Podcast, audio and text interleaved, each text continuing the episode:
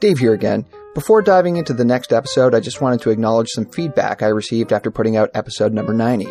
At the beginning of that episode, I mentioned that for this project to continue, it'll need contributions from the community who care about it.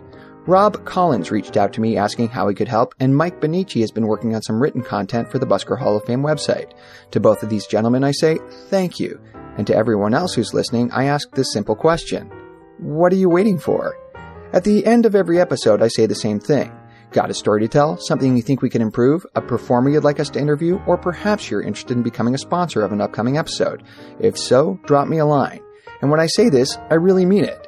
That being said, moving forward, I suggest you reach out to Magic Brian at magic at buskerhalloffame.com as he's agreed to guide things after episode 100 when I make my departure. This project belongs to anyone who's ever stepped out on the street and passed the hat, and it can be anything you want it to be. So please, take this platform, use your superpowers for good, find a story from this world that appeals to you, and help us keep busking history alive. Alright, let's get to it.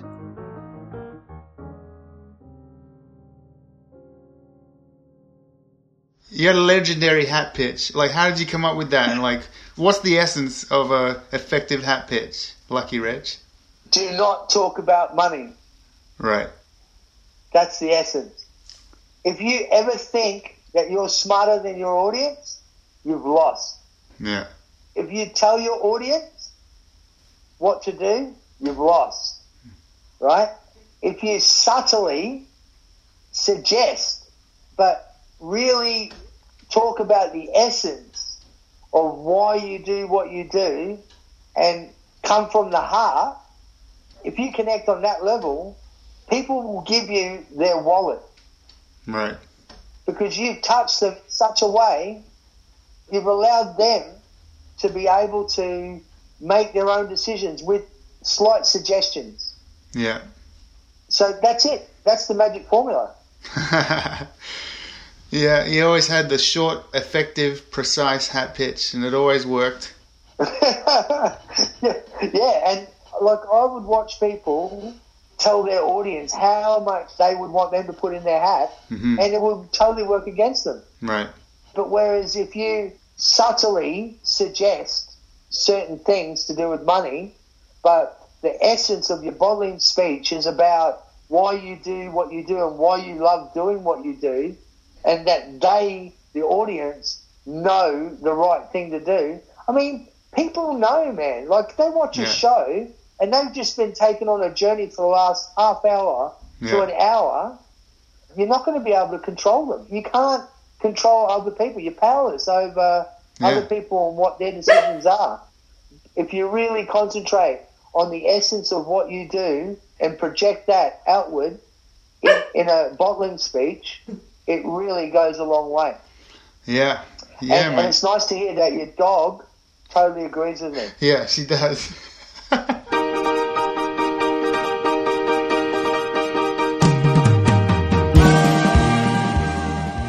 Welcome to Stories from the Pitch, a podcast dedicated to creating a living oral history about street performing and some of the crazy characters who populate this world. I'm David Aiken, the checkerboard guy, your host for this growing collection of interviews. There's been a lot of talk about how pivotal World Expo 88 in Brisbane was for the busking scene in Australia. Sure, there'd been a bit of street performing in Oz before this, but this one event brought in more street theater artists from around the globe than the land down under had ever experienced. This influx of high caliber talent created a buzz about the art form that continues in the Southern Hemisphere to this day. Gregory Paul McLaren, aka Lucky Diamond Rich, couldn't have possibly known that the universe was conspiring to use Expo 88 to bring world class entertainers to his hometown at exactly the right time to become his mentors. One by one, the planets aligned, and as the saying goes, when the student is ready, the teacher, or in this case teachers, will appear. Not only teachers, but also opportunities. Al Millar connected with Lucky over Skype to find out more about how an ongoing flow of karmic energy took a young circus performer from Brisbane, Australia, transformed him into the world's most tattooed man, and at the same time allowed him to raise the bar for the entire street theater industry in a life filled with some pretty amazing stories from the pitch. All right, sweet. Should be good to go now. All right, hopefully this will work. cool, mate. You're looking good, buddy. Thanks, buddy. Yeah, got glasses on, mate. Feeling a little bit more intelligent than I probably am. Nice. Well, uh, I figure we should do a proper introduction. Before we do that, I'd just like to um, thank the Busker Hall of Fame for, yeah, like uh, inspiring you to interview me. And it's like an absolute honour, I reckon, to even been asked. So here we are. No worries, mate. You're the, like the number one person I want to interview. Like, well, at least just talk to, There you you know. go. So, So I was going to say, once in a while, the world produces a hero, like a Jimi Hendrix, a Dalai Lama, a Muhammad Ali, someone who changes everything about their industry, and life after them is never the same. And Lucky Diamond Rich is such a man. And now he's back. Oh, that's a nice thing to hear someone say. I guess coming from you, Al, it's a real genuine compliment because, um, yeah, it was awesome to be a part of your journey as far as a street performer yourself. And, um, Absolutely. yeah, like those words that you've just used in relation to me, you know, I've got a few people on my list, you know, people to mention, you know, as far as um, once you've met a particular type of person within the industry, you're never the same after that point. Yeah. And uh, they're the people that really sort of shaped me to be the performance artist that I am. And um, How'd you get started? Like, let's go back to the, the beginning. Like, how did it all happen? okay, I guess I was born Gregory Paul McLaren, which was my birth name, Gregory Paul McLaren, and it all started for me when I was um, performing. Basically, when I was eight years old, um, Mhm. a community theatre group came to my school and they uh, did a show, and they were called Street Arts Community Theatre Company It's in Brisbane? from Brisbane? Yeah, just to give you a little bit of a background, you know, I come from a really dysfunctional family background, uh, quite a poor family. Right. Uh, my mum was on a supporting parent pension, you know, a single mum with a really, I guess, a child that was um, very hyperactive, very OCD, Mhm. um, very um, fanatical about anything that I guess I tried. And um, yeah, when the uh, community theatre group came to my school, I'd already sort of dabbled in a bit of magic, you know, I was already Right. sort of trying out a bit of magic and going to the school library and A lot of just checking out there. stuff. But yeah, yeah, yeah, and it, it was cool, you know, because I was like, wow, look at all these like mad magicians and like illusionists like Thurston and uh, even like Houdini, you know, like he blew me away, you know. So like it was just this whole sort of old world magic information that I was tapping into. And even though I couldn't really read and I wasn't really that like you know my schooling lacked because I was only really interested in doing what I wanted to do, which was arts and performing, you know. Right, right, so, right. yeah, uh, cut a long story short, the community theatre group came to my school. I then got involved with juggling and unicycling. As soon as I got on a unicycle, uh, it took me literally about an hour to master it. Nice. And I guess the guy that taught me was an English guy who worked for Reg Bolton. And Reg Bolton was an English pioneer in community circus Right. in Australia and the UK. And he was out in Brisbane. Um, it was based in WA, but the guy that he taught, who was also English, who was also part of this community arts group, he was the first person to show me how to ride a unicycle. And then within a day, I was doing things that he couldn't even do. So, oh, that's awesome. um, yeah, so I was like a, a duck to water, you know. I couldn't believe it. I was like, wow, this is so cool. And and then within, um, I think, a couple of days, I learned how to juggle. You're natural. Yeah, well, I, I just I naturally picked it up. Like I said, I was simply um, really fanatical and just really, you know, once I had a goal in mind, it Mhm. didn't. There was nothing going to get in the way of what I wanted to do, and and so that's what I did. And anyway, the good thing was that there was a whole bunch of adults that really believed in me. And what ended up happening was I was in some community theatre circus arts groups after the school festival that we put together. Yeah, right. Um, I mean, I guess it was like Thrills and Spills, Gravity Unlimited, Rock and Roll Circus, all these groups that I was a part of in the early stages of community arts and community circus in Brisbane, Australia. Um, Is that when you yeah, met um. Derek? yeah, yeah. Well, Derek Ives, you know, uh, actually, the first time that Derek Ives and I met was Derek was the star of his school, which was West End State School, Right. and they were a bit posh. and I, I was part of East Brisbane's primary school, Right. right? And we were sort of like very multicultural, very, um, you know, it was the sort of the lower class, middle and lower class. Sounds like where I went to school out in Blacktown. yeah, yeah. Well, it wasn't that bad. yeah, but um, I grew up going to school, right? East Brisbane State School, where I went. The school was right up against the Gabba cricket ground. oh yeah. So you can imagine, I'm, I'm eight years old. I'm trying out sports and performing and all this sort of stuff. And I used to watch from the school fence some of the greatest cricket players that ever Wow. graced the Australian cricket scene. You know, like Rodney Marsh, Greg Chappell, Dennis Lillee. You know, so Yeah, I used to watch all these great sportsmen, and I used to think, wow, you know, like I wonder what I'm going to be. You know, and whatever it was, I always thought it was going to be something great. And um, what was it when you were a yeah, kid? and I was. Well, I guess it was to make people happy and laugh. I guess that's what I. I had a real talent to do that, and um, Yeah, you Like once I told me said, that I- like I- you, you used to try and make your mum laugh when she was unhappy. Yeah, and that's yeah, and I, I was really sort of like the light in her life, and um, I guess at school, yeah, it was hard because I didn't want to do anything I didn't want to do, so I got A plus in speech and drama and art and D's and E's and everything else. So literally, I Yeah. failed. I failed everything except anything to do with the arts, and um, I got A plus and We're so much alike. yeah, yeah. Well, you know what? There's a script, Mhm. and you know what? And there's a familiarity that exists within a lot of the, um, you know, the great street performers that existed on this planet. yeah. And um, there's a real similar cycle or family background, and I guess yeah, like uh, I had a natural ability to show off, and um, that's all I was interested in doing. But my whole report cards were all he never does the task at hand. He's always distracting the class. trying to be a clown, Um, trying to get laughs. yeah, yeah, he'd be great if he applied himself.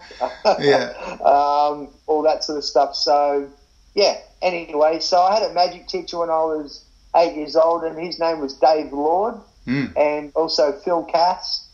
Um, they were two of the top Brisbane magicians, Yeah. and I was uh, an associate member of the Queensland Society of Magicians. Oh, So nice. yeah, I, I was um, yeah really involved in that when I was younger, and then then got into juggling and unicycling, community arts, community circus, and then the big breakthrough for me was when I was fourteen. Oh, yeah. A gentleman called Lachlan McDonald who started Rock and Roll Circus with Derek and a whole bunch of guys in Brisbane. Uh, he used to pick me up actually from my mum's house commission flat and take me circus training every afternoon just to sort of, you know, get me out of the house commission flats and Wow, uh, away from all the nasty stuff. And Yeah, um, yeah. all my other friends, they were like breaking into cars, doing crime, Right. trying drugs, that sort of stuff. And I, me, I was just into juggling and unicycling, and yeah, it was amazing. And um, Changed your yeah, life. I guess it was really interesting that if I followed my life back to where it all started, it seems like there were these people that were in my life. They saw something in me that I couldn't see in myself, Right. and they were there instrumentally to sort of guide me. So Lachlan and um, the Brisbane uh, Community Arts Centre, they put together a proposal for me to go and study with the Flying Fruit Fly Circus, Right. which was Australia's premier youth circus, contemporary circus. Down in Victoria. And, um, yeah, in Albury Wodonga. So what it meant was I had to leave home at 14 Jeez. and live with another family and live in Albury Wodonga and study, you know, and become a flying fruit fly. So, How long were you down there for? yeah, uh, I was down there for about a year and a half. Yeah, and it was great. It was so good because what it meant was uh, I got to actually hang out with all the the most talented kids hmm who were circus performers. Um, so I fitted straight in. I basically just fitted straight into the shows, and I toured with them for about a year and a half. And um, You learn a lot of new yeah, stuff when you were there? You did a lot of practice? yeah, I learned a lot. I really did, and I also taught a lot as well, which was great. Right, right. There was stuff that I was doing that that other people weren't. And what happened was the Nanjing acrobat troupe. One a guy called Lu Gong Rong, who was responsible for. Sorry, I shouldn't laugh at his name. Yeah, well, I mean that, that's his name, and and he actually still teaches. He's like the founding member of NICA Oh, uh, in huh? Melbourne. Cool. Yeah, so he's really responsible for like a lot of people learning circus. So he was one of my teachers.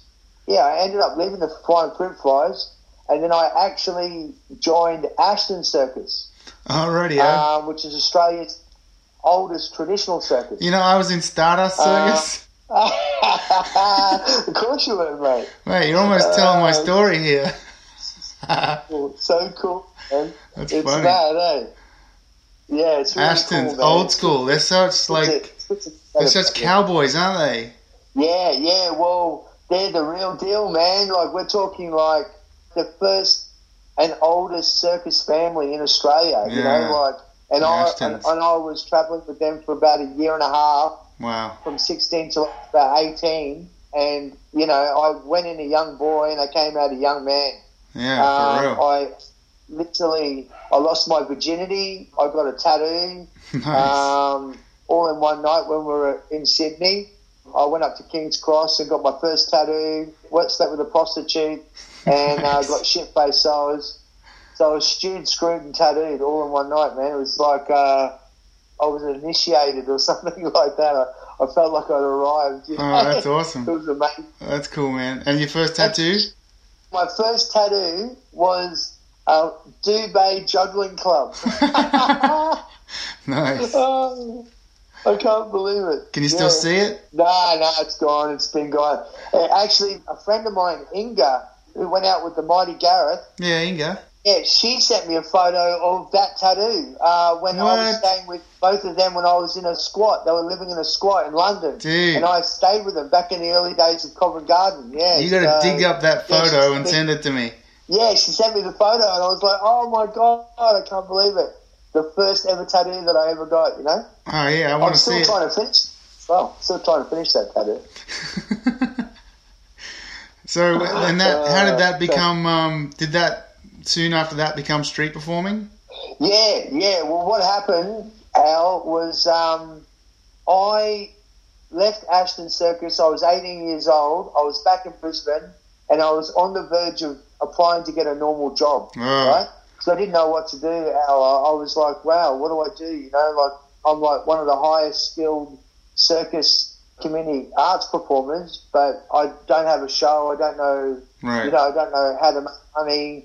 So I was really a bit lost. And I remember thinking, oh, I'm going to go and wash dishes or something like that.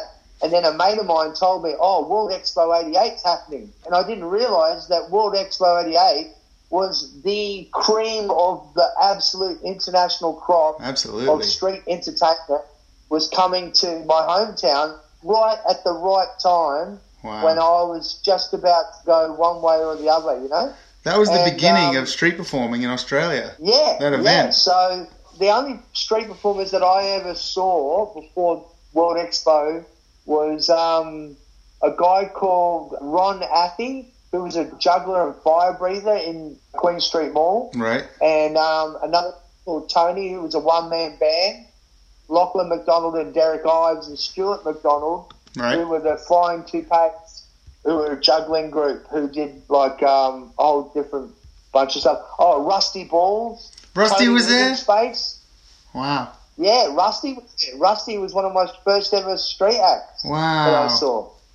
Yeah, yeah, and I was like blown away. I was like, man, this guy is so cool, you know, Good like juggler. big red beard, Yeah. juggling a, like a plate, an egg, and a, you know, God knows what. And, um, yeah, he was like one of the originals, man. Wow. Like, I love Rusty, man.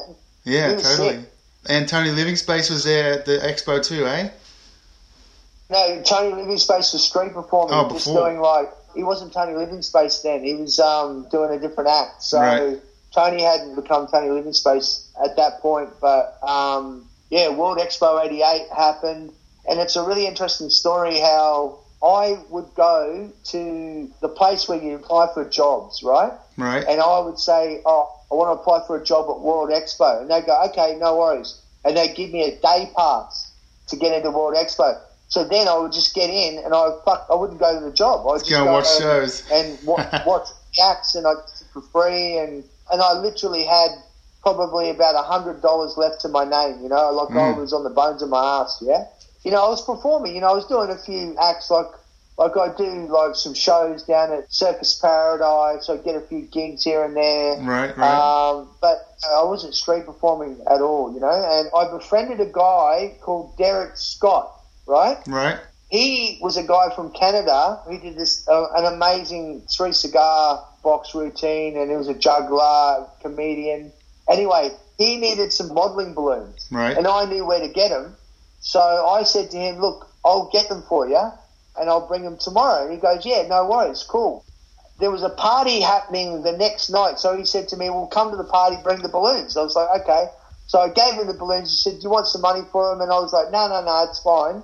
And then literally the next day, he bought me a season pass to get into World Expo. So I Mm. went from Wow. scanning my way in every day to getting a season pass from a guy called Derek Scott. So then I was able to get in for free.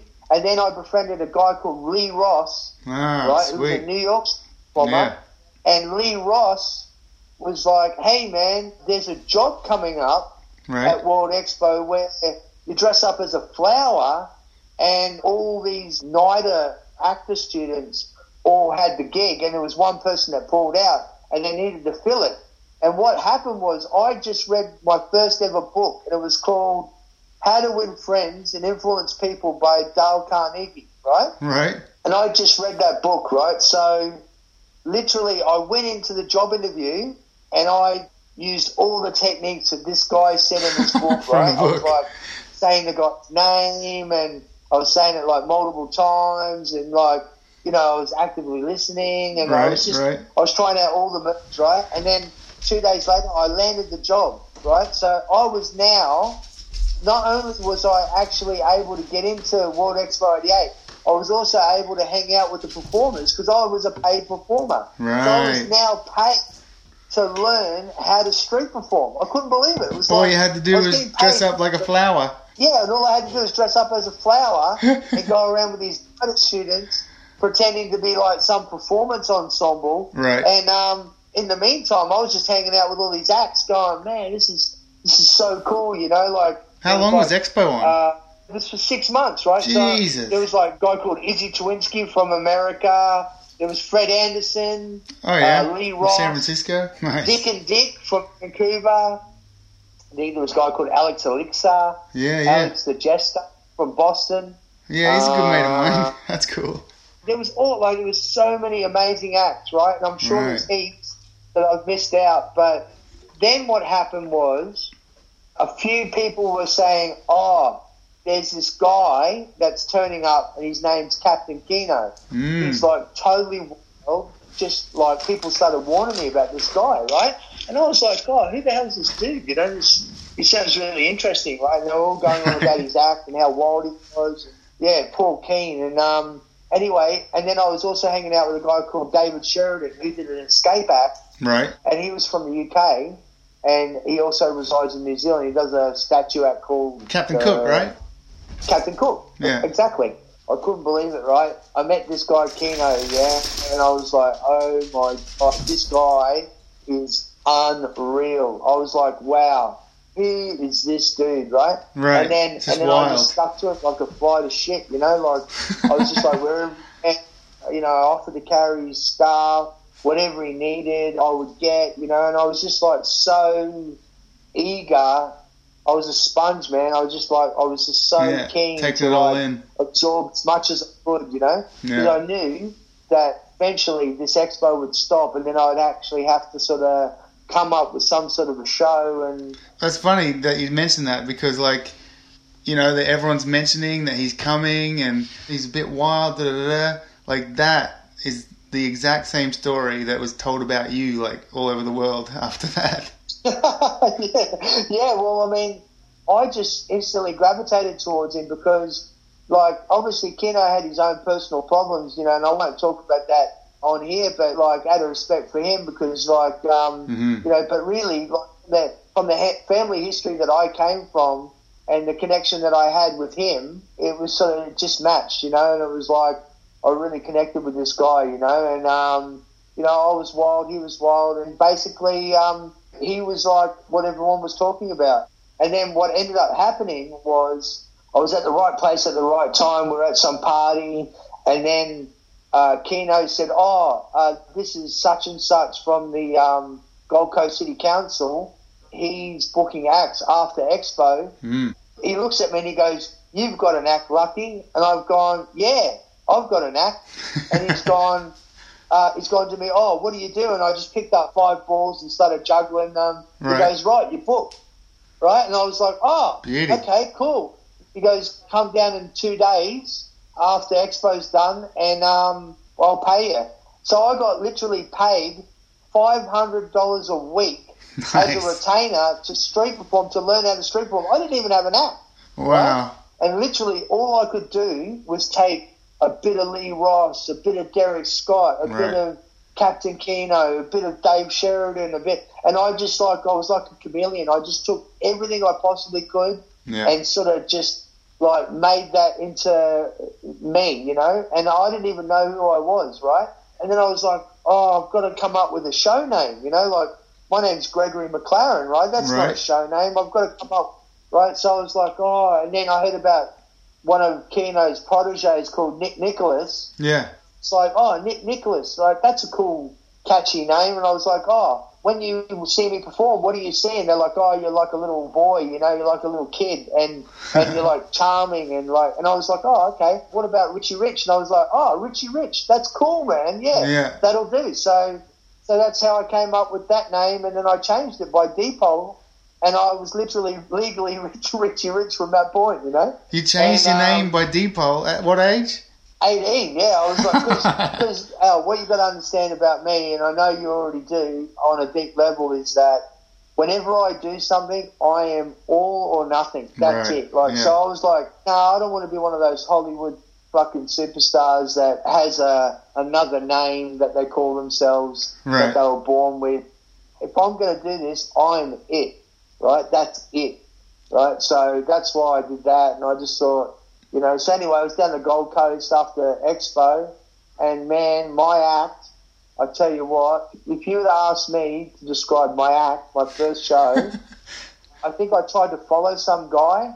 Yeah. He turned around and clocked me, you know, like Do uh, Billy Ross. fucking- Yeah, and like, and I was like, oh, well, obviously following's not a really good idea because people get offended by it. Right, And right. then, you know, and uh, I was just trying everything I possibly could, you know.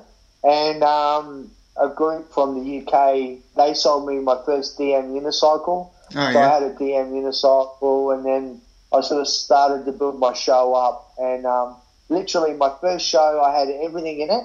So I had more stuff and more bits to do that I could possibly fit within 40 minutes or half an hour of a show. It's kind of how we all start, And- though, and- right? Too many tricks. Yeah.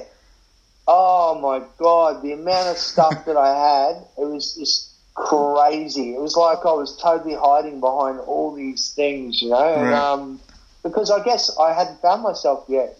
Keno goes, "Oh, shave your head." Him and his brother, right?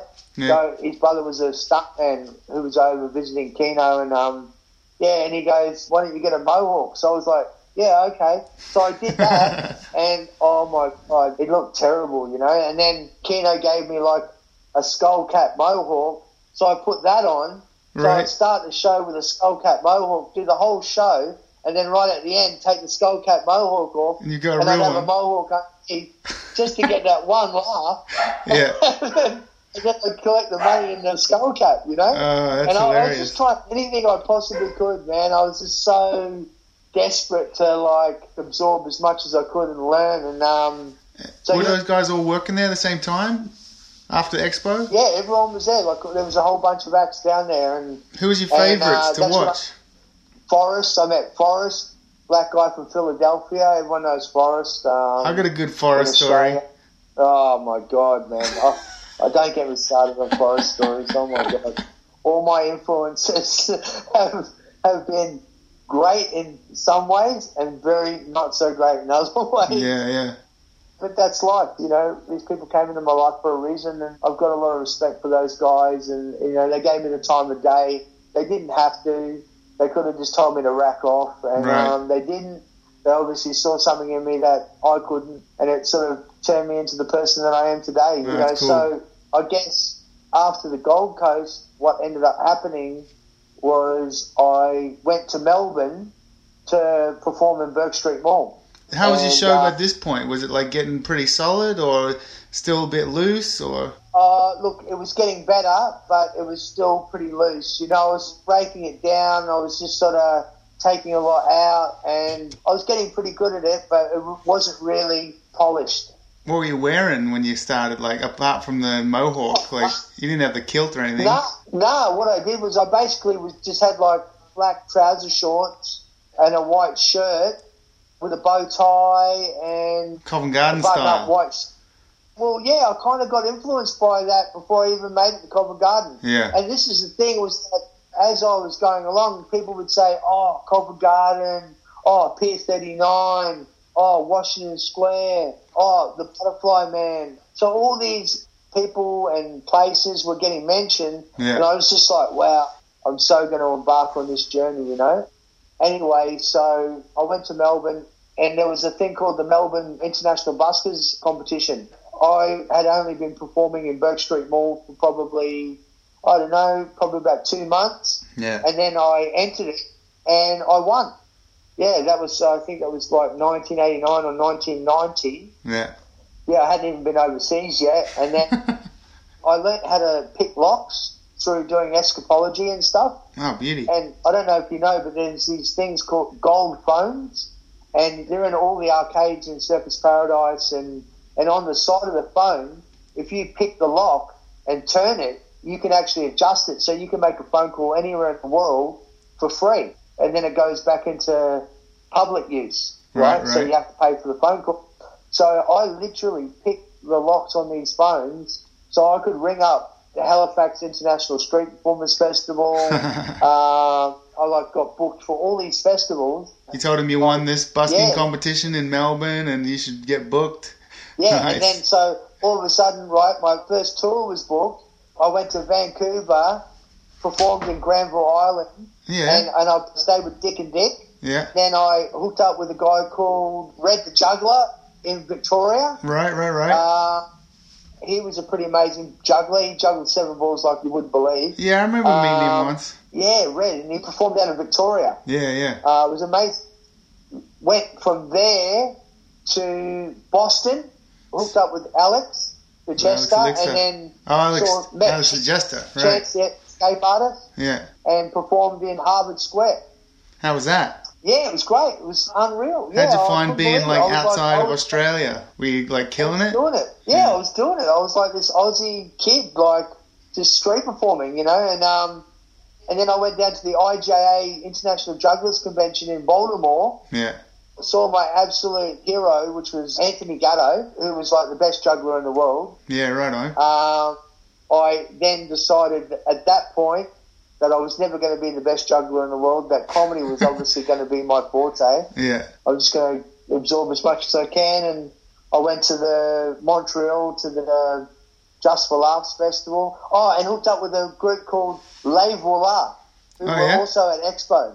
Wow, right yeah, on. and they were like a French music juggling act. Yeah, they were really amazing. Les Voila. And then went to the Halifax International Buskers Festival and the Flying Dutchman, the Canadian and Dutch um, uh, unicycle juggling act, Yeah. the Butterfly Man, Derek Scott. There was a whole whole heap of acts there, right? Anyway, so my first show that I was scheduled to do, Yeah. right, was on the best pitch, which was the church pitch, Right. right?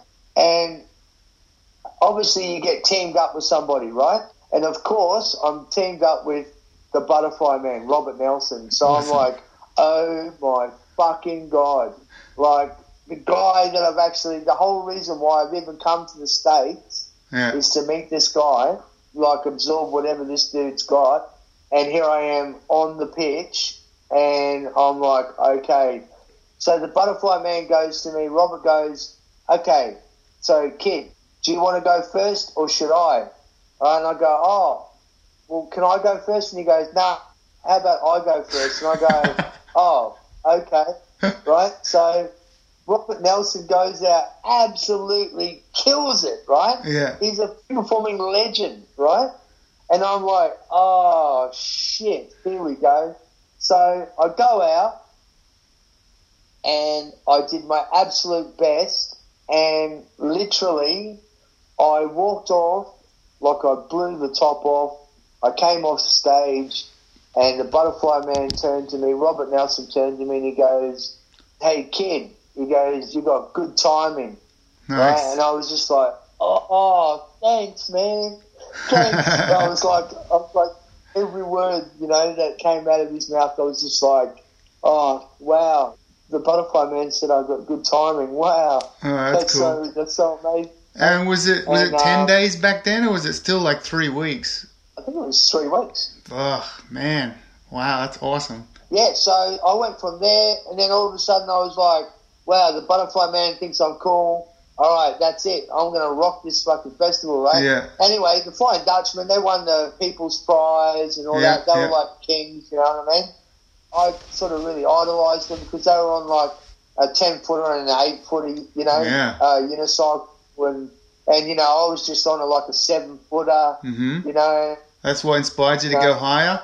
yeah, yeah. Well, I just was like, oh my god, look how tall those unicycles are, and they were like passing, Yeah, doing like a whole routine, and they were like the kings of the pitch, and and I was like, man, that's the sort of show I want to do. You know what I mean? Like Yeah. that's that's the scale, you know, right there. Look at that, you know. And then to a ten footer, and I was like, whoa, this guy's got so many unicycles, you know, like what Yeah. the hell, you know? Like, yeah, sorry, Mikkel Hessling, he was like on the eight footer passing to him with torches and yeah, it was amazing, man. And um, I went to Amsterdam, performed in the Leidseplein yeah. with um, the Dutchman and because they invited me over and that. And um, Awesome. Micah was performing as well. hmm Robin Bonk from New Zealand, he was there. Right. And then I went to Covent Garden. Oh, and then that was it. Like literally, that was where I had arrived. You know.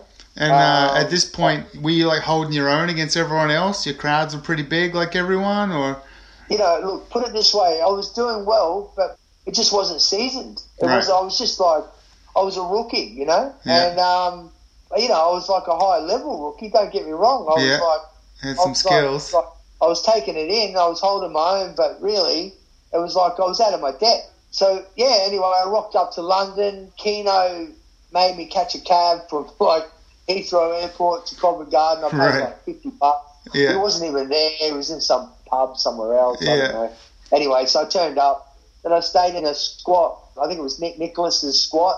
yeah. And there was a guy called Fergus Akin, Mr. Fungus. Oh yeah, from New Zealand. Uh, yeah, from New Zealand. He was there and everyone was sort of like smoking hash. And, you know, I was like, oh, wow, this is cool, you know, like Right. drinking at the pubs. And, you know, all these like fucking peers of mine, we would like party up in Covent Garden and then come back in the morning and like literally be like first out of the draw, man. And for Right. sign up, be there every night doing the same thing. Yeah. So there was like guys there that had normal family lives and acts in Covent Garden that really did not like us at Right. all. We were like the rogues, you know, The punks. Covent Garden. We were just like running amok, man, you know, Yeah. and we were just like breaking all the rules. We were doing as much as we could. Any chance we could get out there, we'd be out there. Someone would like go out there for five minutes and bail their show. I was straight on there, like it was like currency. It was like gold. It wasn't Yeah. even about the money. It was about getting the air time, getting the pitch time, Yeah, getting out there and just like learning the art, you know? yeah, yeah. For the life of me, I can't remember his name right now, but I remember John. I think his name was John. Him going out there and um, hardly anything. Like two things this guy would do. How can you go out there and just do two things? Right. and that's your whole act. I was like, wow, this is really cool, you know, like, Right. and then that just changed my whole way of looking at a show. It wasn't about all the cool things that I could do and how much I could fit in there.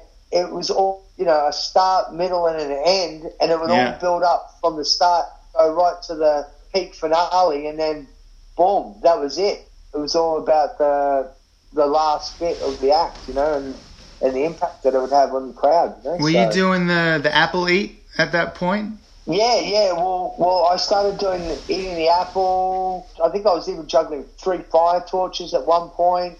I'd sort of do a whole bunch of stuff at the bottom of the piazza, and then I would build up to getting on the unicycle, and then that was it. It was like Right. the rest was history, you know. And then what ended up happening was I was making so much money street performing. Right. Um, I went from like my first year to sort of like being in amongst all of them to being the top money earner. Then Right. there was me, and then there was Pepe, who was like under me as far as the size of the crowd. His crowd was just as big, but he wasn't making as much money. And why do you And think then- that is? And then I think it was because of the combination of the skill Yeah. and the formula Right. and the fact that I was fit, youthful, and just at my prime. Don't forget, my whole apprenticeship to being a street performer was circus and Yeah, yeah. circus. So High skill. that was all skill based, Yeah. you know. So my skill was up there. So really, it was all about selling it. Covent Garden and street performing taught me how to sell it. Right. Right. You know, at one point, I was bottling the Punch and Judy balcony, Yeah. and I was bottling the two side balconies as well. Like, so I was bottling all three balconies Wow. plus the piazza. No one was doing that. You know, there was the indoor pitch, there was the back pitch. But yeah, literally, it was just like get as much street performing time as you possibly could. Yeah. And then, yeah, I guess I would go from Covent Garden street performing in London all summer, and then I would leave to the Edinburgh Festival, hmm uh, come back to Australia, and just do the summer in Australia. You know, Circular Quay, Sydney, the MCA, Bondi, Bondi Beach. I Yeah. remember I used to do that quite a lot. Then, you know, Melbourne would be St Kilda markets, and then the St Kilda Festival. I Yeah. remember meeting you for the first time at the St That's Kilda That's right. Festival. You That did a big show that day. cool. That was a- I was like, uh, I saw this guy doing this show, and I was like, what the hell, man? He's got the best pitch. Like, he's just got this massive, massive crowd. Like, how does that happen? So, me and my cousin Mitch were like, oh, well, maybe we can go and share the pitch with him, and we'll get a big crowd too, you know? So we go down there, and Yeah. can we go next? You're like, yeah, yeah. Can we borrow some of your kero for our fire torches? Yeah, yeah. And, you know, we just failed miserably. it was funny as though. But man, that was so cool, man. It was so cool to meet you, like at your um, at In the, the beginning. beginning. of your uh, street performing experience, man. Yeah, it was like, yeah, and then so there was the St Kilda Festival, there was the Brunswick Street Festival, there were all these festivals that are happening. Port Fairy Festival. Then I'd go over to Perth and um, I'd perform um, in Hay Street Mhm. Mall, Murray Street Mall, the Fremantle, uh, and then there was the Rundle Mall in Adelaide. Um, Do you feel like the, that was um, the like peak of your career right there? man? I was just living the dream because, like, literally, I was talking to a bunch of friends about this just recently, and I was saying that the happiest moments of my life were when I had my suitcase Yeah, with my show gear in it, yeah, and that bloody three foot fucking pole that I used to carry around, which was a DM pole yeah. that didn't fit in the Samsonite suitcase. Oh my god! I, I don't know how many years I carried that thing around. I used to go on public transport, and literally one time this guy got on, and he thought because I was on the bus, he thought it was the pole on the bus, and he held onto my pole, and I'm like, hey, dude, that's the pole. Like, man. Nice. it, it, it was just like, oh man, DM three foot pole was just like the bane of my existence. Anyway, You're on a ten footer at that um, point. Yeah, well, then I went from like eight foot to ten foot. Obviously, the tattoos started happening. Yeah. I was getting pretty heavily tattooed. I got banned from Bourke Street Mall at one stage wow, because I ended up there was a fight between me and the tram drivers in Bourke Street. What happened? the crowds were so huge Yeah. that the trams would actually have to stop and wait for the crowds that let them through. Ah. And I was the person responsible for like Right. actually like stopping them all, literally. Right. And this one tram driver was so pissed off with me that he nearly ran me over on my unicycle. And I ran up to the tram at the end of where Swanston Street was. I jumped in, and the guy went to hit me, and I knocked him out. And I don't know Oh, about shit. you, but like if you knock out a tram driver in the middle of peak hour, Yeah. right? Well, it's not a good look, man. Because No. like, like there's a whole tram full of people, and the trams get backed up, and Right. then I went back down and finished my show. Right. Right? Right. The cops turned up, and then the Ah. council got involved, and they didn't press charges because the guy threw the first punch, and Right. but because I was a boxer, I just you know I, I like Mm. knocked him out. The council just said, "Look, man, I think it's best if you um, go and work somewhere else for a while." Right. So then I left Melbourne and went to New Zealand. I went to Christchurch, and I went from like being banned from Bourke Street to basically having the key to the city to Christchurch because Vicky Buck, the Lord Mayor, came down Yeah. and put like fifty bucks in my hat Wow. and wrote me a mad reference saying, you know, like how awesome I was for the city. And then I got booked for the uh, Christchurch Buskers Festival, Yeah. and literally it just went from there. Um, You work into Cathedral I- I- Square I- there? yeah, and I worked in that Cashel Mall, and Yeah. I worked the square right with the Wizard. Wizard. Christchurch Wizard. You remember the Wizard? Oh yeah, yeah, the two-ended car. Yeah, Yeah. yeah, man, the Wizard, man. I would like share the pitch with him, man.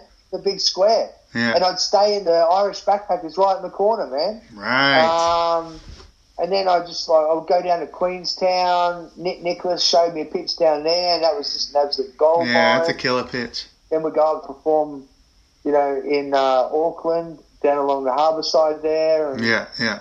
literally I was just like getting booked for like festivals, just doing street pitches. Every year I just go to a new pitch, like Washington Square in New York. I always wanted to do that because I'd always heard about um, what was that act called? The guy that used to go on about um, the Mexicans, and he was a black Oh, stand-up. Charlie comedian. Barnett. Charlie Barnett, yeah, Yeah. yeah, and I always heard about him. And tick, was it Tick and Tack? Tick and tack. Yeah, I think um, Lee Ross told me about him. and- yeah, yeah. Oh, William Lee. William Master He Lee. was amazing. He was so cool. You know, I just go and just try and find these pictures that people kept telling me about, and I would just go and work them and do Yeah. my best. You know, I went to Venice Beach and worked Venice Beach with the Butterfly Man. That was awesome. That was like one of my favourite moments in street performing. You know, it was like the famous pitch. You know. Did you do all was like out there? Garden.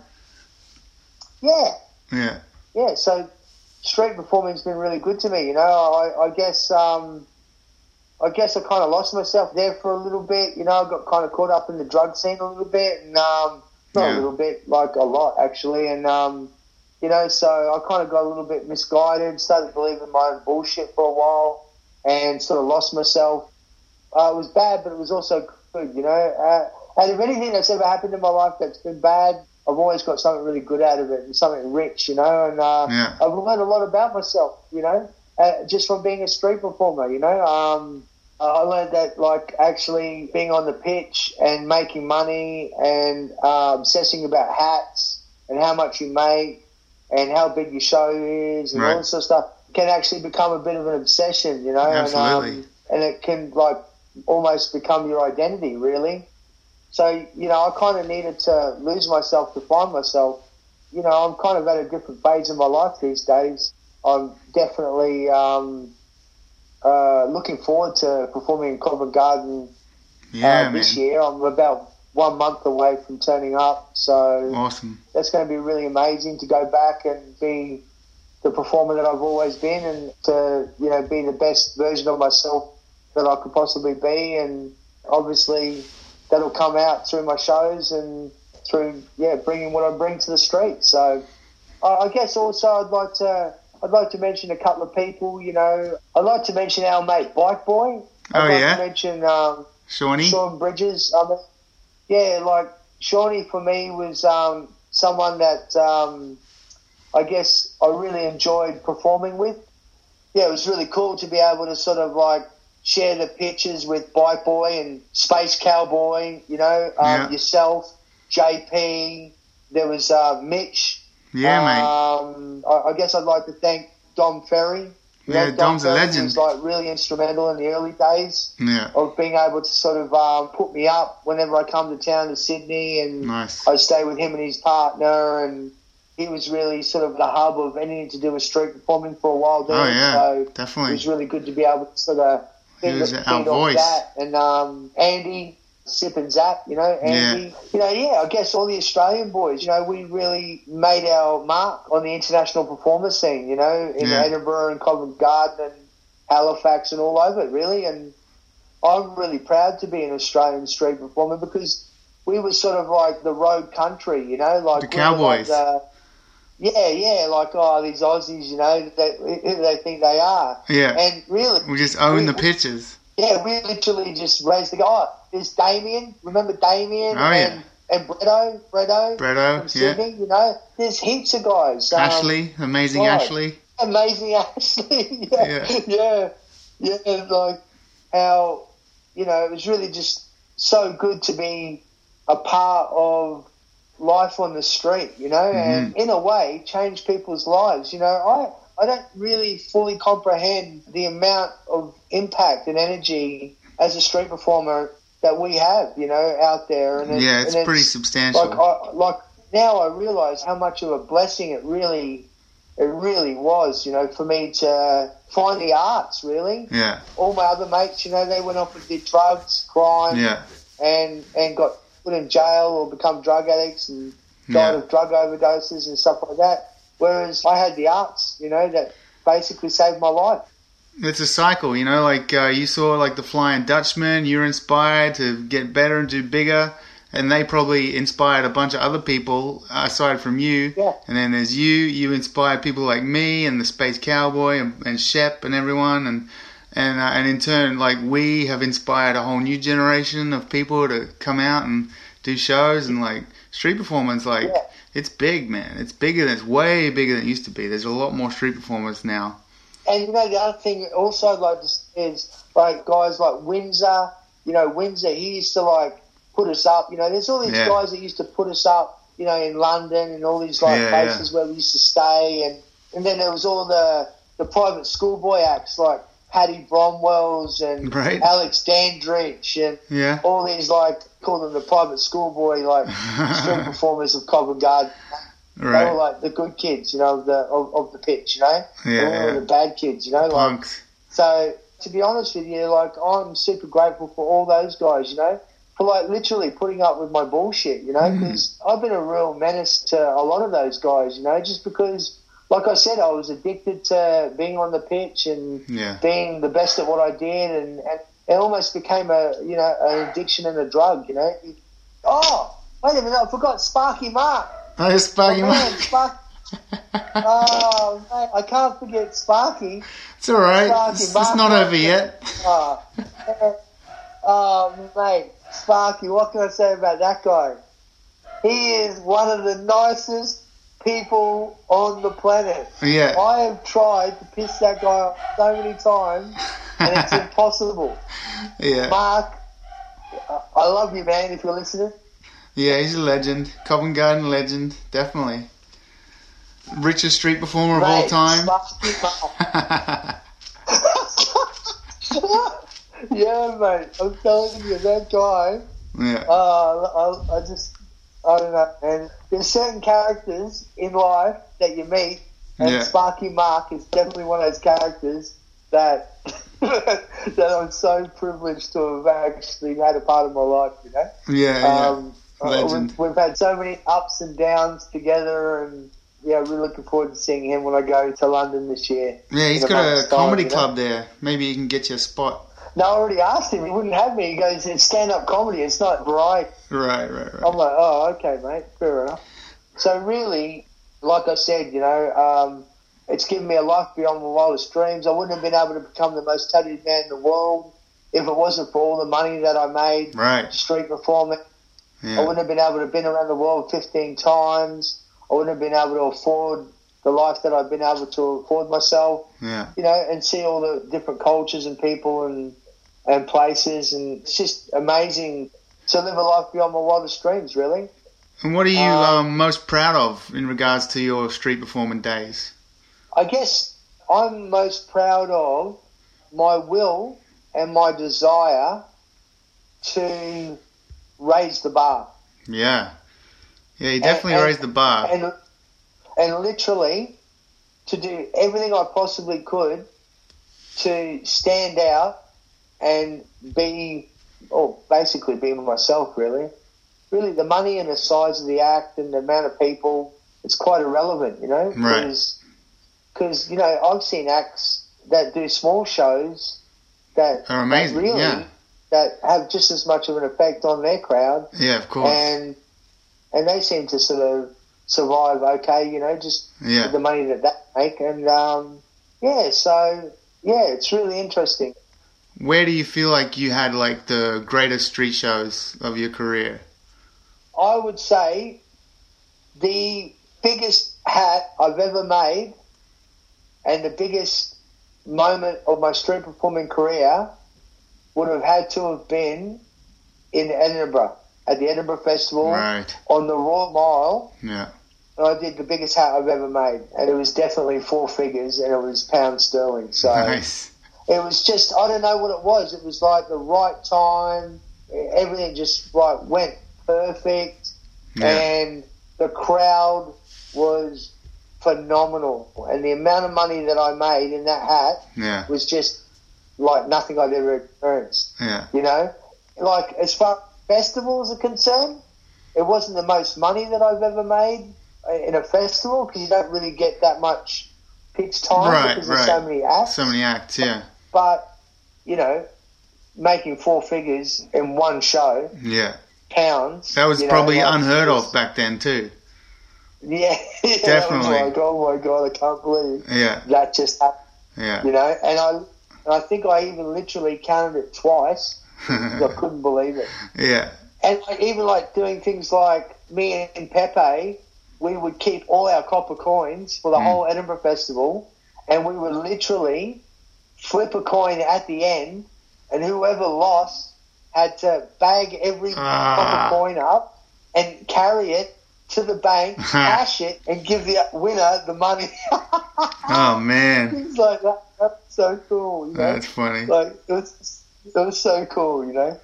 I can't wait to see all my brothers uh, and sisters, you know, in Covent Garden this year. You know, go back and Mhm. and just you know reunite my friendships and Of course. you know pay my respects to all the people that have obviously helped me along my way. And yeah, and like and, and one of my favourite acts of all time, I would say, would have to be a gentleman called Melvin. Melvin uh, Plummer? Yeah, Yeah. he would have to be one of my favourite acts, and Dr. Stewart. Yeah. But Melvin, London guys. right? Yeah, Melvin, right? I have never ever seen anybody who can consistently go out there under any circumstance Yeah. and pull off a show and Always. get a hat Yeah. and keep backing up. And he is one of the funniest motherfuckers Yeah. on the street I've ever met, and I've learned how to be a clown and uh, every mannerism, Yeah. every like Melvin, all that came from Melvin Yeah. because Yeah. he he I can recognize that. the- yeah he's one of the funniest and and he's one of my true brothers, you know, and um, I, I know there's probably people that I haven't even mentioned that I should thank. You know, it's going to be cool to go and see all the new kids on the block. You know, Yeah, absolutely. Yeah. There's, there's so many more now, mate. You're going to blow them out of the water. Well, do you want to talk about your Yeah, tattoos, mate? You talked about your first one, but um, how did you start, like, just getting, like, tons of tattoo, and, and how long did it take before you had, like, you know, the whole suit going on? Well, like I said, I was able to collect tattoos from all over the world. You know, um, Yeah. because I was actually like making so much money street performing. Um, one thing that's become really apparent to me since an early age was that whatever I put in is what I get back. So Hmm. as long as I'm karmically putting back in, I've got the best unicycle. You know, Right. if I've got the best outfit, you know, whatever you put in, you get back. So literally, the money that I was getting, I was investing in adorning my body with some of the best tattoo art from all Mhm. over the world. So that just sort of catapulted me into a whole different realm of performance artist. You know. And um, when you started to get like a lot of tattoos, how did you feel it helped you or hindered your show or your personal life? it actually enhanced my personal life and my street performing life. Right.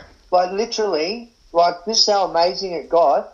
I would literally stand Yeah. in between the two pillars on the West Piazza, and I would have a complete full crowd already, Nice. just from the visual appearance alone. Yeah. Not, I haven't even opened my mouth Yeah. like that. That is powerful, man. That that is yeah. like that's magic that I'm definitely not. I have no idea. I can't put my finger on it, but but yeah, like It was before the Um, time too. Like a lot of people have that now, and this is before that. You know, people didn't see that all the time.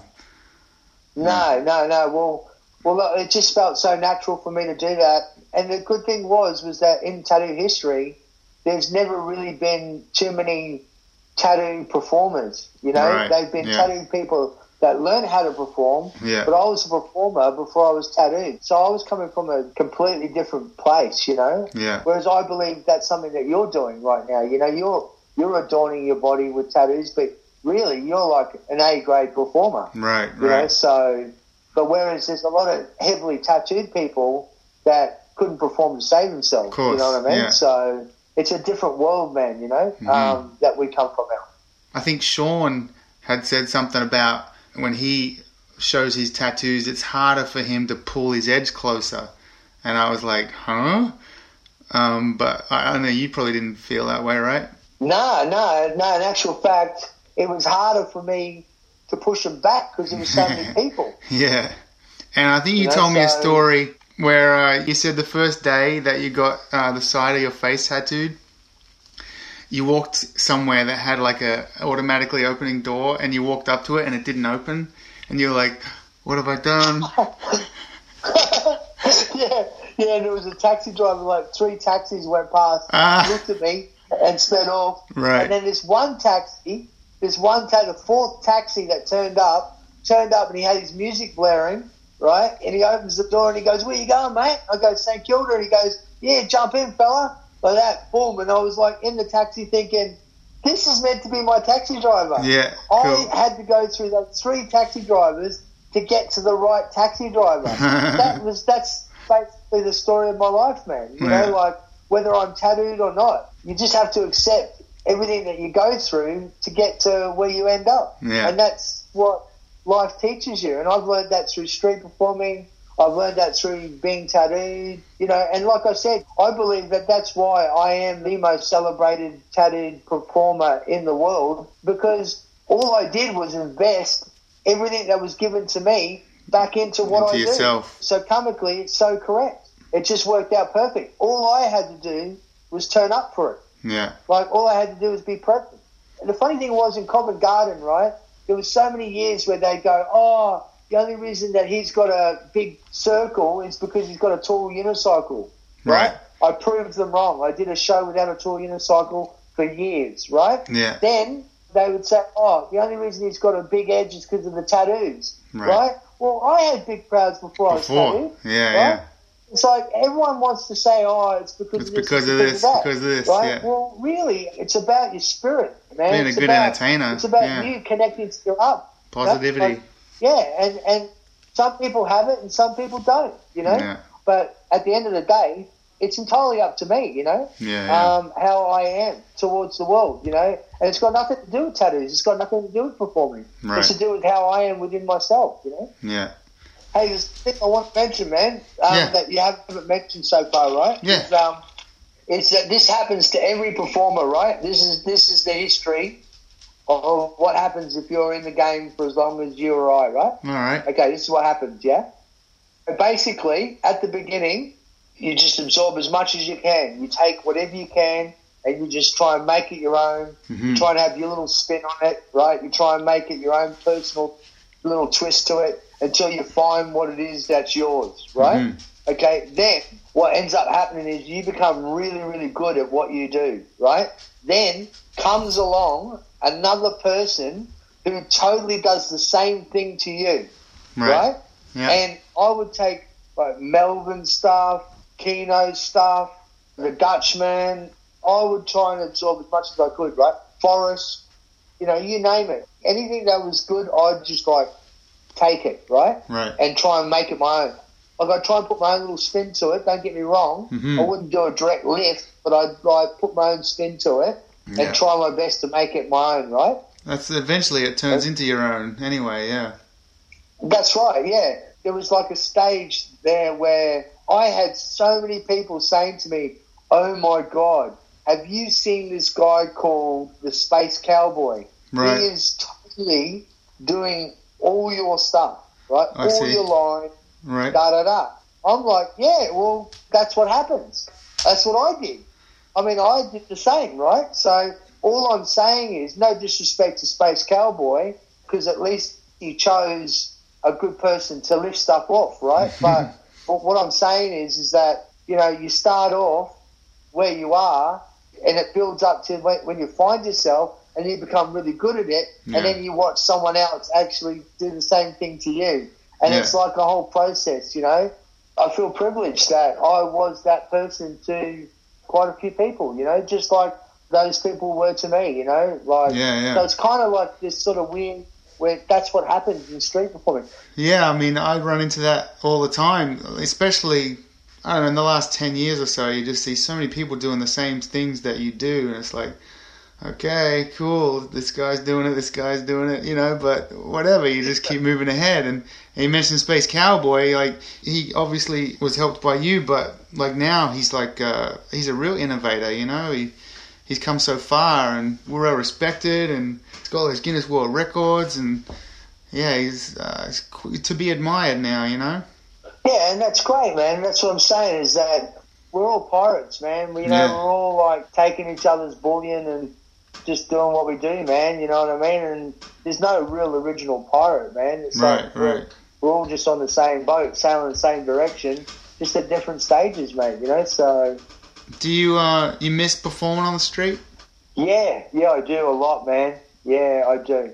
Yeah, and under your advice, I just bought one of the best amps on the market. Stuff and I won't mention the name because the product's good, but the person that sells it isn't.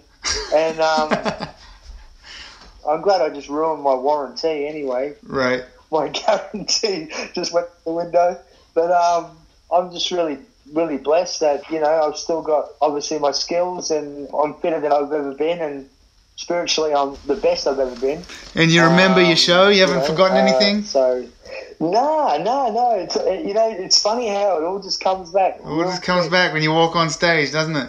Yeah. Yeah, yeah, it really does.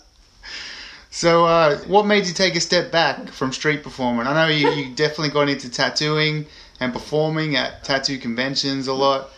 You know, there was obviously like a moment where you, you stopped street performing. Why was that? Yeah, I guess. Okay, to be honest with you, Al, the reason why I stopped street performing was um, because I got addicted to drugs and I kind of lost myself in drug addiction.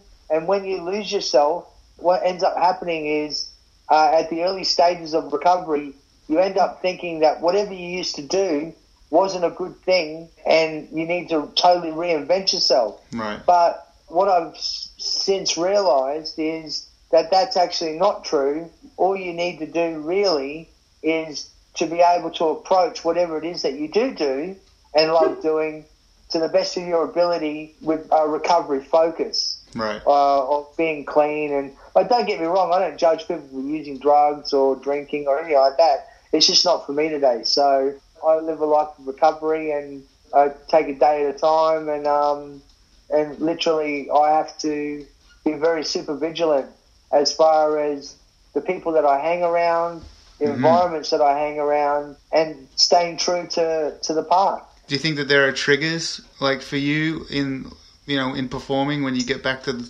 street performing? Look, there's obviously triggers that you have to deal with on a daily basis, but when everyone's going to the pub Mm. for a drink, say for instance, I turn up for the first couple and I just have like a, a couple of waters, but then everyone's getting drunk and you know starting to talk about drugs and whatever. Well, it's time for me to Time go. to look- yeah, it's yeah. just not my life anymore, Al. Yeah. I can't live the life that I want to live without without actually uh, being in recovery. It's not possible. I, and and obviously your dog agrees as well. Yeah, yeah, yeah. It's a huge issue in our community is um, drug addiction and alcohol, especially. You know, Yeah. and I've I've stayed away from it my whole career basically, and I can hang out for a while at a party before, and once everyone turns that corner where they're like they're getting Yeah. rowdy, like it's just time for me to go. You know, it's not because I I Yeah. I think I might get drunk or whatever, but I just it's no fun for me anymore. You know, I'm like yeah. I'm I'm Sure. happier by myself at my hotel, like you know. Yeah, and I've always, I've always known that about you, Al, and I admire you for that. But the thing is with me is that whenever I use drugs or whenever I drink, I'm not the same person. So Yeah. if I want to be the best possible version of myself, and if that's drug free, well, that's what it has to be. So, Mm. and plus, if life is already fun, you don't have to make it any more fun. Yeah, that's It it. already is. Yeah. You're in a great place right now. You're in Europe and getting ready to do some conventions and some street performing. You got your new amp, you got your your mic, and ready to rock. It's it's awesome, mate. It's good to have you back. Yeah. Well, look, my ultimate goal, my ultimate street performing goal would be to continue doing great shows, but also, and I'm going to say it here right now in this interview, my ultimate goal would be to actually do a street show with you, Al, Oh yeah. on one of the biggest pitches in the world for both of us to come together, the older generation and the new generation, Right. and just do the ultimate show. the Alakazam Lucky Rich Super Stunt Show. Absolutely. it would be phenomenal. Cool, man. That sounds cool. Be an honor. I'm totally into it. I think the Dutchman did it. Yeah. You know, Michael Hessling had his own show. Uh, Jean Michel had his own show. They came together. Boom, the Dutchman. Right. You know, if you're going to do something, you might as well sort of take it to the next level. And Go that's big. the only way I could. That's the only way I could possibly take it to the next level is to join forces with the top ranks. You know. Mate, that sounds pretty cool. Yeah. So maybe fly into Edinburgh one day, or Right. fly into Garden, or I'll fly into Halifax, or do a one-off. You know, like it'd be good, man. I need a few more tattoos. Uh, I think we've got enough between us, mate. and I'm a tattooist, so Al, don't what's Oh, your yeah. for me? nice. See, I told you they're addictive. Yeah. I know, eh? I got this one on the weekend and I was like, man, that didn't even hurt. I think I want another one. Of course you do. Of course you do. yeah.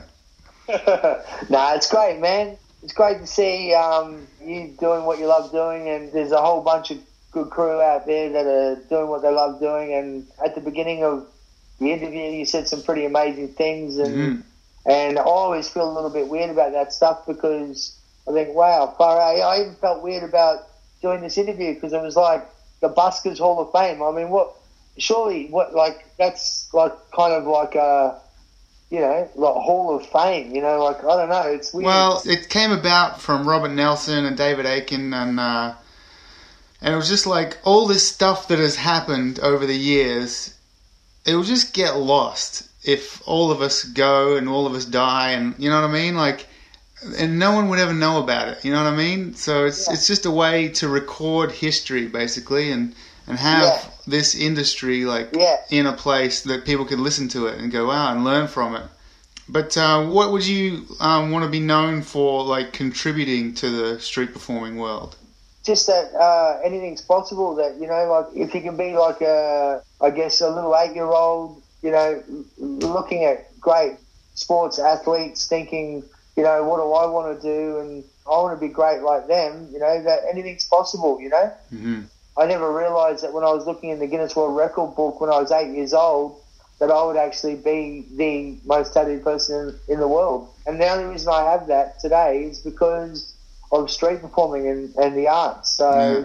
you know, anything's really possible. And put it this way, whatever you're dreaming, you're definitely going to rip yourself off because it's always much bigger and better than anything you anticipated. hmm That's cool.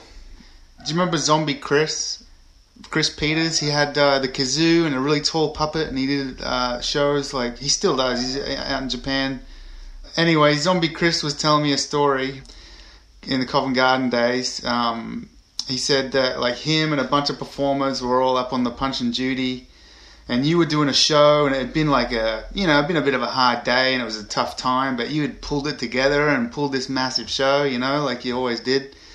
And um, I don't know, maybe you looked up there and, and you said to them, none of you will ever have any idea how this works. do, you, do you remember that? And uh, do you know what you were talking about? I don't know. you know what? That makes total sense to me because guess what? I don't even know how it works. Yeah, yeah, you know, the only way to get any sorts of inclination is to do it. yeah, You get little moments of where you think, "Wow, I think I've worked it out," you know. right. But no, Nah. the street will always remind you yeah, that it is more powerful than you. You are not it. yeah. I know. Yeah. It's Yeah. crazy. So I think that's maybe what I was saying. So make sure you tell Zombie Chris that I wasn't referring to the fact that I knew. I just meant that none of us are ever going to know. None of us or know how any, Yeah. any of this works. Yeah, yeah. yeah, It's like enlightenment. The more you go to strive for it, the further away it gets. yeah. Sweet. Uh, Yeah. any, any other short stories you want to tell about, uh, you know, good times, bad times at the pitch, like uh, horror stories or? Oh, look, um, there's been times where, um, like, I've thought to myself, I'm on top of the world, and there's times where I've thought to myself, I'm the loneliest person on the planet, you know? Right. But um, every journey has its pitfalls and its ups and downs and hmm twists and turns, and yeah, like, I don't know if you've ever heard that comedy skit from Bill Hicks about the roller coaster ride, but, you know, it's just a ride, you know, and I honestly believe that I'm that lucky that when I die, I'm going to come back as myself. nice. Actually, that line, I used to use that line on hecklers. I used to say, yeah, that guy's so unlucky that when he dies, he's going to come back as himself. Right? Nice. So, Oh, that's cool. uh, I'm going to have to remember all my old heckle lines, you know? Yeah, for real, mate. There's no Yeah. need to feel lonely. Like, you know, we're a worldwide family. We've always been that way. And, you know, you're coming back and it's great. All your friends are still there. You know what I mean? So, uh, it's going to be awesome yeah, to have thanks, you Al. back on the pitch, mate. Yeah, thanks for being a good friend to me uh, through my ups and my downs. Really Always, mate. Always. Even if you can't beat me at um, uh, Phoenix, no, what was it? Um, G- uh, Gal- Gyruss. yeah, I clocked that game after a while of owning it, but yeah, it took a while. Man, Bike Boy still has that game. It's at his house. Bike Boy's got it. Yeah, yeah, yeah. I think Bike Boy's got everything I've owned. He must have about five chainsaws, 20 amps, yeah, you know, like, oh my god. he's definitely a buyer and a seller. He likes that stuff. yeah, yeah, he, he definitely is, yeah. Yeah, That's for sure. Hey, thanks, man. Thanks for being the one that interviewed for the um, Street Performers Hall of Fame. Wow. Where to next? Who I know, knows? right? Is there anything beyond the Hall of Fame? I don't know. I don't know, mate. what is Just uh, just getting out there and being on the scene again. It's going to be awesome. Yeah. Yeah, I can't wait, mate. Cool. Stories from the Pitch is produced by the Busker Hall of Fame and is made possible through the efforts of a dedicated team who share a passion for the recording, editing, and presenting of these interviews. If you'd like to support what we're doing, please do consider swinging by the Busker Hall of Fame website and throwing a little love into our online hat by clicking on the donate button. Or become a sustaining supporter of this project at patreon.com slash buskerstories. For as little as a dollar a month, you can help us grow this resource and generate more content. So thanks in advance for supporting this project and helping us keep busking history alive. Music for this podcast came from 357 Lover. Links to both songs are available in the notes section of this episode on the Busker Hall of Fame website. You can subscribe to this podcast in iTunes, Stitcher, and Google Play. Simply go to your favorite app, type in Stories from the Pitch, and download away. If you're accessing this content via iTunes, we'd love it if you could take a moment to leave us a review and give us a five star rating. It'll take just a minute or two, and it means the world to our production team. Got a story to tell? Something you think we could improve? A performer you'd like us to interview? Or perhaps you're interested in becoming a sponsor of an upcoming episode? If so, from this point forward, reach out to story editor Magic Brian at magic at buskerhalloffame.com. Haven't gotten enough Busker Buskerhoff content yet? Well then check out our Facebook page at facebook.com slash Busker Hall of Fame. Follow us on Twitter, SoundCloud, and YouTube, or sign up for our newsletter. Links to all of these can be found on the Busker Hall of Fame website on the right hand side of the page. And to close, one last thought from Lucky Diamond Rich about the creative process. An artist is only as good as how well he hides his sources. Because there's nothing original, man. There is nothing that's original. Right. You've lifted something of somebody. It's got to come from somewhere, man. You know? Yeah. Yeah. I mean, that's the way it is, mate. And those who go around claiming to be original and the first person to do things and da da da, well, they're full of shit. Because at the end of the day, you've got it from somewhere. You might have made it a little bit your own, but the ingredients have to have come from somewhere. On behalf of myself, story editor Magic Brian, Al Millar, who captured this interview, and the rest of the staff of the Busker Hall of Fame, we hope this finds you well. And as you perform for audiences around the world, please remember to use your superpowers for good. I'm David Aiken, the checkerboard guy. Thanks for listening.